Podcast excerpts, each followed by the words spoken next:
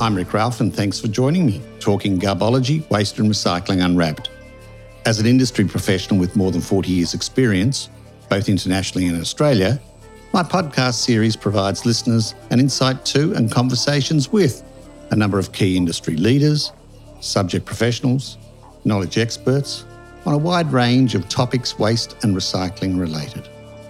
Wherever you may be listening, I trust you find my program informative as we explore and unbundle the complex yet interesting subjects of waste management, secondary resource recovery, recycling, and all their endeavours. And welcome. And uh, in this podcast uh, that we're going to have today, I'm actually going to be talking about the China National Sword, what it means, and uh, uh what it actually uh, means for Australia and where we've landed. And I've got in the uh, studio with me um, Nick Harford from Equilibrium. Welcome, Nick. Thank you, Rick. Um, before we get on to uh, the China National Sword and a bit of a background there, tell us about Equilibrium, mate. Ah, we're a Melbourne based but nationally operating environmental consulting company. Uh, we work across a range of technical areas uh, across energy, uh, carbon accounting, and greenhouse emissions and environmental management systems. But we also work quite a bit in the waste and recycling area. Um, and that's primarily because of my background. Uh, I've worked in the industry for about 10 years. And prior to working in the industry, I actually worked in government um, as an advisor to various ministers. So I uh, worked in environment and waste policy. So, um, yeah, we're fortunate. We do some really interesting work in terms of uh, what's going on with resource recovery uh, at the coalface with things like curbside recycling, but also more strategically with things like product stewardship programs. Yep. So it's interesting work. The buzzword of uh, every state government, product yep. stewardship, absolutely. well, 12 months ago, Australians were woken to the, uh, the definition or the terminology in the media of uh, the China National Sword Policy. And I think to put a bit of background to it, um, this was to many came as a shock, but to those within the industry, we saw it coming for a long time. That'd be fair fair assumption, wouldn't it, mate? Yep, I would agree. Yeah. And I think what it is is um, the background to this, and we'll get into a bit about it, but we need to put into context the Australian market and recycling, we need to put into context what our capability, our capacities are for these products, and where we ended up and where we landed to, to go. But effectively, um, in September 2017, the signals were sent. In fact, I think it was earlier than about 16 when they started their green fence policy. The signals were sent that they were going to become self sufficient to probably up to about 70%. They did some trials. They used tariffs to, to change the market conditions and the trading conditions.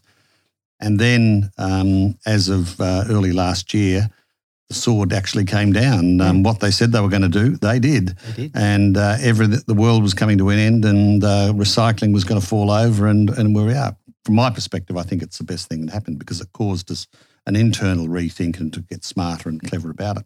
But a bit of background, mate. Um, what is the capability or the capacity of the Australian market? How do we end up getting to where we got so we're so reliant on the export space? On the export market? Well, in many respects, it's a good story because going back to the late 90s, early 2000s, uh, particularly in households and, and curbside recycling, Australia went through a lot of innovation and investment. That's when we moved into having um, uh, commingled bins or split bins and then commingled bins across all households uh, it's when Australia's participation in curbside recycling started to get up towards the 90%, you know, because thinking back to the late 90s, not every household actually had recycling. So, no. so what we saw was a, um, a really good program in that there was an increase in the amount of material that was being recovered. Um, also, you know, Australia has gone through a significant um, economic, you know, purple patch so we've had an economy that's been consuming lots of materials all through those last, you know, 10, 15 years. So, so that's really led to an increase of consumption and an increase of recyclables being available to be recycled. But it's coincided with the time when a lot of our manufacturing activities have, have declined or changed because yeah. of globalization. So it's it's meant that with some of the materials in the curbside recycling, uh, paper and plastics in particular, uh, we have more than we can actually recycle in Australia. Simply, we collect more than we can actually use. Supply exceeds demand in that space. Domestically. Domestically. Correct. That's yeah, right. Yeah. Um, And, you know, and paper's a very good example because we've seen the massive rise in consumption of paper in China and that the, the number of paper mills that have been built in China in the last uh, 15 years is, is phenomenal. Um, so, so that's why China, for such a long period, was actually uh, drawing that paper in. They were demanding that to feed their paper mills, um, and it was it was good, you know, while it lasted in Australia because it was a strong market, it was a consistent market. Um, but as you say, now that China has taken a different policy position, and, and it was actually 2013, Rick. Was the it? first time they flagged it? 13. 2013. Yeah. Um, and so we knew it was coming. Um, but now that they've taken a different position and they've evolved economically, we have to respond. Yeah. So, what sort of numbers have sort of been typically exported versus uh, what we've actually managed to consume internally versus the export and the demands? Yep. Um, well, in, in paper, which is the largest amount of material in curbside and, and uh, recycling generally, there's a, a net export of about 1.5 million tonnes of paper a year. Wow. So we collect about 1.5 million tonnes more than we need or can consume locally. So, we're pretty good recyclers then. We- We're doing the right bit. But I, I Yeah. guess the issue is that'll supply. To, and what about glass and plastics, mate? Well, glass is a little bit different because glass generally isn't exported. There's only a very small amount that that's exported. Um, and in the glass market, Australia's consumption of recovered bottles um, had been tied to our local production of bottles. Mm-hmm. And the production of bottles and other glass packaging in Australia has been very steady for many years. So, so we're really collecting more than we can use in the traditional recycling method. Um, and that's why there's been a lot of interest in putting glass into road base or using it as some aggregate or some other um, secondary use. And those those markets are starting to develop quite you know quite well these days. Um, with plastics, it's a, it's a similar story. That just in terms of the demand locally for recovered plastics to make new products, and generally the recovered plastics isn't of a quality that can go back into a food grade product. That's a very um, you know highly technical and and very um, cost intensive activity to do. So a lot of the plastics is uh, similar to paper, um, just going offshore. Yeah. And I think um, this is where the opportunity sort of arises when you actually have a look at it because it wasn't until we got the jolt and everyone started to have a look at it because we've tended to take curbside recycling very much as business as usual. We've tended to throw anything that looked possibly recyclable into that bin. There has been confusion and there is general confusion, I think, in the, the general populace is what is a recyclable plastic. When I do my uh, media chats, you know, that I keep getting asked um, Yep. one, two, three, four, five, six, seven, and even I get confused on strawberry punnets at times. So you know, uh, th- th- there is a challenge in us internally to actually because I think Australians are good at recycling or recovering material, but we're very, very poor at actually using that or creating it. Would that be fair Yeah. call? Yeah, yeah, I think that's a big part of it. Uh, definitely, Rick, that's a big part of it. But I think also the the fundamental structural flaw that's been exposed with curbside recycling is that when your household bin is first collected, it goes to a material recovery facility who, who sorts it out. It's that facility that contract with the council, and, and the contract is based on the value that they can get out of the different products that they sort out and then sell. So basically, they're commodity traders. Yeah, Um, they're not recyclers, and and that's the missing link is that this is exposed that um, councils are not actually paying for recycling. They're paying a commodity trader to try and sort this out and on sell it at the cheapest way possible. So unless we start to look at it that the contracts need to be changed, perhaps government needs to step in and underwrite some of these Shared risk, shared, shared, Shared upside, risk. downside in the process here. And I think, uh, you know, I think when we have a look at the beginning of the curbside recycling, originally it started with the bag system. Um, and I think it was back in the 90 and the 80s when I did the first trial. And uh, we, we used to have a bag that was the bottle merchants would put their beer bottles in it. We put Mm. some newspapers in it. Um, we used to put the odd plastic container, but the whole system as packaging has changed. The recycling system hasn't has, hasn't really adapted to all those changes. Yeah, that, and that, that's another very important point to keep in mind is that um, the means of production and the globalization of, of production has really changed the way that we consume. Yeah, And so, you know, people receive things much more packaged um, and therefore, you know, want to dispose of that, and we provide the systems for them to dispose of that. But there's shown to be a, a, a little bit of a friction in, in the system. So the definition China sword, what do you where do you think that arose from? The national the definition was it just the cutting of the umbilical cord? Do you think of Ah. the, the process? Um, I, I don't know. It was part of a bigger policy announcement, which was called Blue Sky. right. Um, and I think, as you said at the start, China's ambition is genuinely to improve their environmental performance in, in a number of ways air quality, energy consumption, a number of ways. And, and waste and the sword is one of them. So, yeah, maybe cutting the sword, maybe. Um, You wouldn't know. It would be. It's just probably one of those things. Myth became fact after time. Yeah, Yeah, oh, because it was the green fence, and when they t- played around with the with the tariffs and other stuff there, I think um, with with that, but with what has cascaded, it's not just about China, is it? It's about Asia because the whole it's caused a system change and a rethink of actually quality. Yep. If it's the old story, if you've got quality and recycle it, you can get rid of it every day of the week. Yep. But if you're selling or you're producing material that is off spec, you're in a world of hurt. Yep. Yeah, that's absolutely right. Um, and of course, this, this is not just Australia's problem. Um, you know, this uh, change in China has, has affected the United States more than it has affected Australia. Um, the US, I think, uh, was exporting about 19 million tonnes of paper to China up until the China sword. And so they've responded very quickly. And it's been interesting to watch the United States because what they've done is actually invest in better technology, systems, and labour to get to the quality and the specification that the market now demands. Um, Australia's been slower to try and make that move. And I think this is where we've sort of, to some degree, I think the Australian in the, in the manufacturing, not the manufacturing sector, the remanufacturing of recycling, we've got a head in the sand a bit. We talk, we do a lot of talk about potential markets, but the rubber has not hit the road. You know, you look at the challenges we've now got with uh, glass, for instance, across the eastern seaboard, and with the container deposit, we've got a higher quality glass, but that's left the material that is off spec.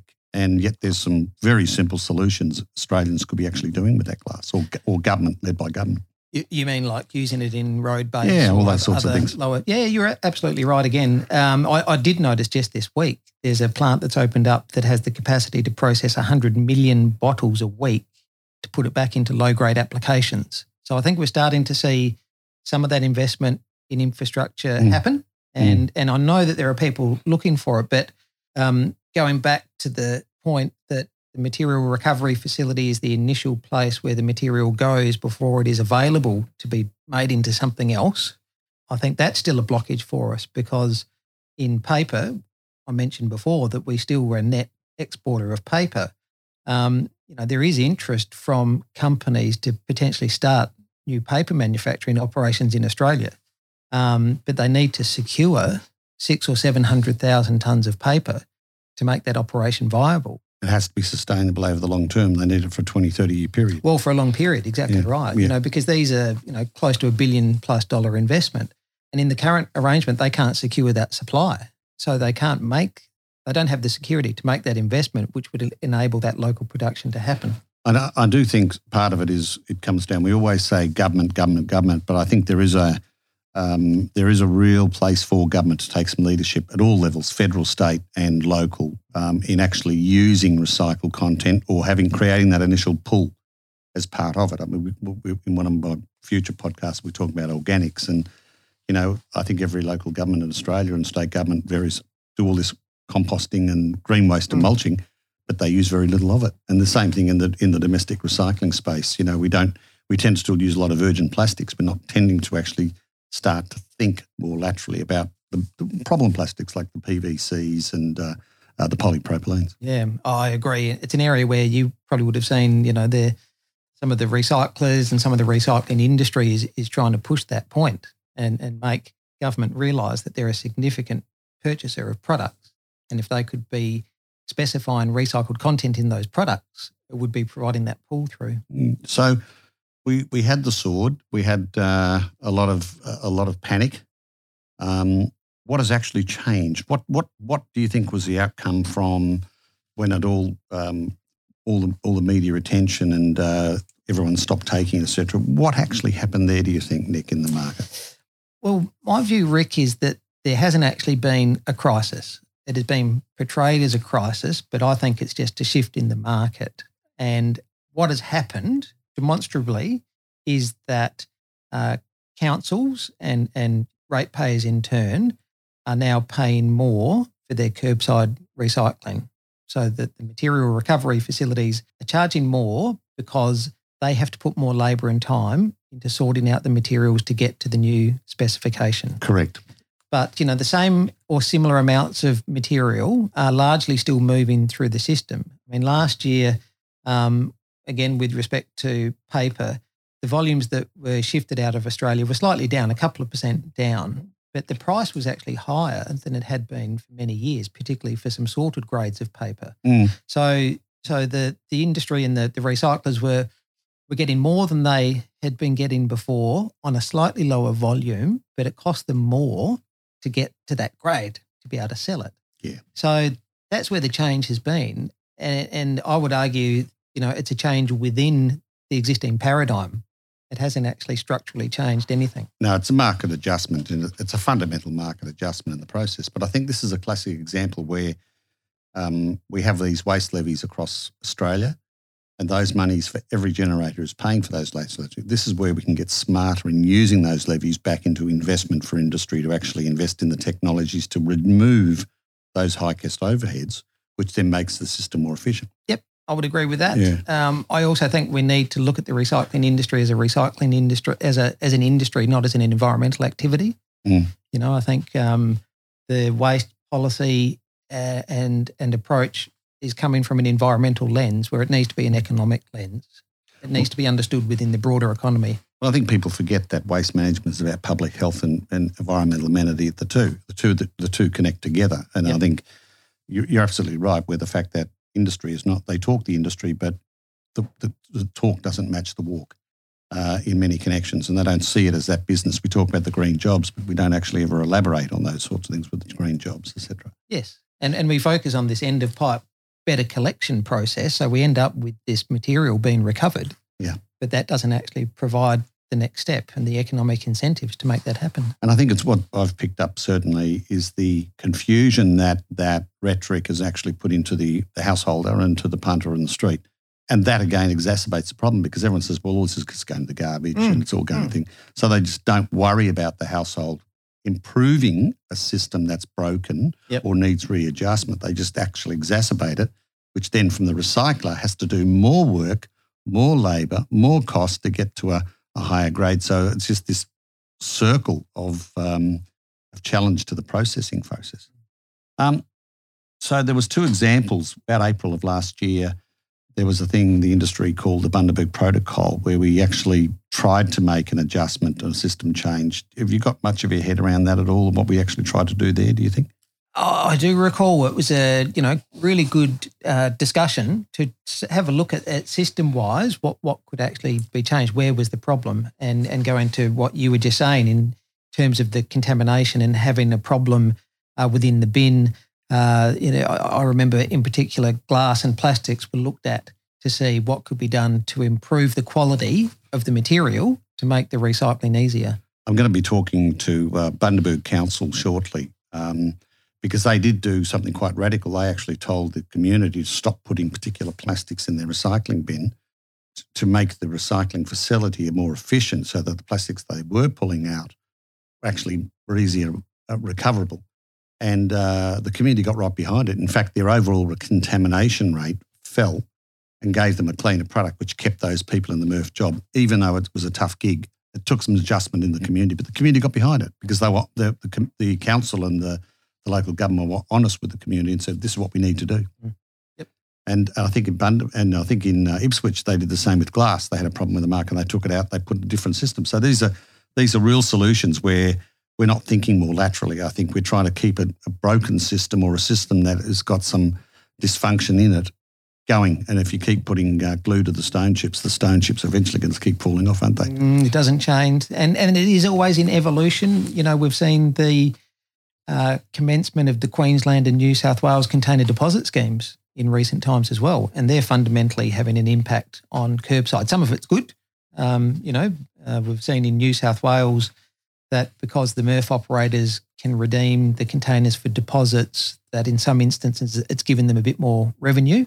Um, it's created some problems on the other end because the quality of the glass that is left in the curbside now is even lower value. So that's causing some problems. But um, it really is a state of, of continuous uh, adaptation to to the environment that's changing. And this is the challenge with industry. In many of the cases, industry needs a stable environment. You can't keep changing policy just on the whim of something activity because you talked about the paper mill. You need long term. You need supply chain. You mm. need to know where that material feedstock is coming to actually do it. Mm. Yep.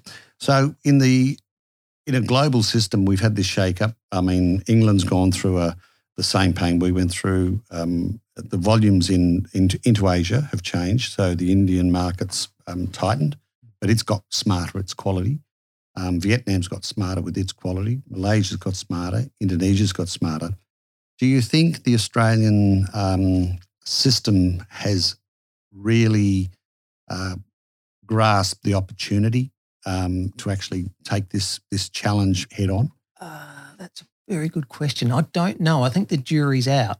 There's been a lot of talk, Rick, mm. and there are a lot of ideas around. And I think the opportunities that exist within Australia that because we are um, as, as advanced as we are and we have so much experience in recycling, we could potentially be you know, adding value to the recovered material, such as taking the plastics and actually um, processing them to a point where it's a virgin substitute, and whether that is then made into a product in Australia or whether you export that resin to another country, at that point wouldn't matter. You're value adding it. You're value adding, and, and there's there's potential to do similar things with with um, some steel products and certainly with paper. So I think that's the opportunity that is being discussed, and we haven't yet seen the rubber hit the road and that that start to happen. Um, and as you say, across Southeast Asia, which is our natural market for these recovered materials, the, the market is tightening and, and adapting quickly. And, you know, we've all seen in recent years in some Southeast Asian countries that they can respond very quickly when they decide to focus on in industry activity. Um, and so the, the issue for Australia may be that, that if we take too long to adapt and to, to put some of these ideas into action, we might miss the boat. So, moving to a, a scenario where someone new wants to come into this industry um, and make these uh, these abrasive changes that and embrace change and actually get on with it. What would you, you're a veteran of the industry, many years looking back. What what words would advice would you give someone who's starting in this industry and, and looking at the challenges of recycling and the national sword and how they might take advantage of that? Well, I would say be very cautious at the moment, honestly, Rick, um, because there is still a lot of change and we're still looking for some consistent leadership, both within the industry and I think from government as well. Mm. Um, so I think my my my view would be that uh, in the short term, we're still not entirely sure how it's going to pan out, but I could be sure that in the medium to longer term, it's going to look just the same, unless we actually start to change some of the the fundamentals and the structural uh, barriers that we've got. Um, and that's those things that I highlighted before around the way that curbside recycling is contracted and actually attracts investment and competition. Um, it's the way that we economically incentivize greater resource recovery and use of recyclate in products. Um, you know, what we used to call internalizing the externalities, which, you know, is like a, valorization. It's valorization. it's a it's a neat way of actually saying, you know, getting those environmental benefits uh, and other benefits that we talk about recycling delivering actually reflected in the product price. Yeah, and I, I, I would concur on it. I think one of the uh, one of the great challenges we're going to be facing shortly, and we haven't really seen it. We've seen the container deposit system in New South Wales. Um, that's 12 months young now. Uh, Queensland is probably about five months into it. Western Australia is going to start with it. So what we've actually done, we're the only jurisdiction globally that I can find where we've actually taken a very mature system and we're actually now plucking items, select items out of that very um, mature system. The unknown in my mind is what is going to happen to all the material that doesn't have the containers on it? Because all we've taken is we've taken the quality material out of it.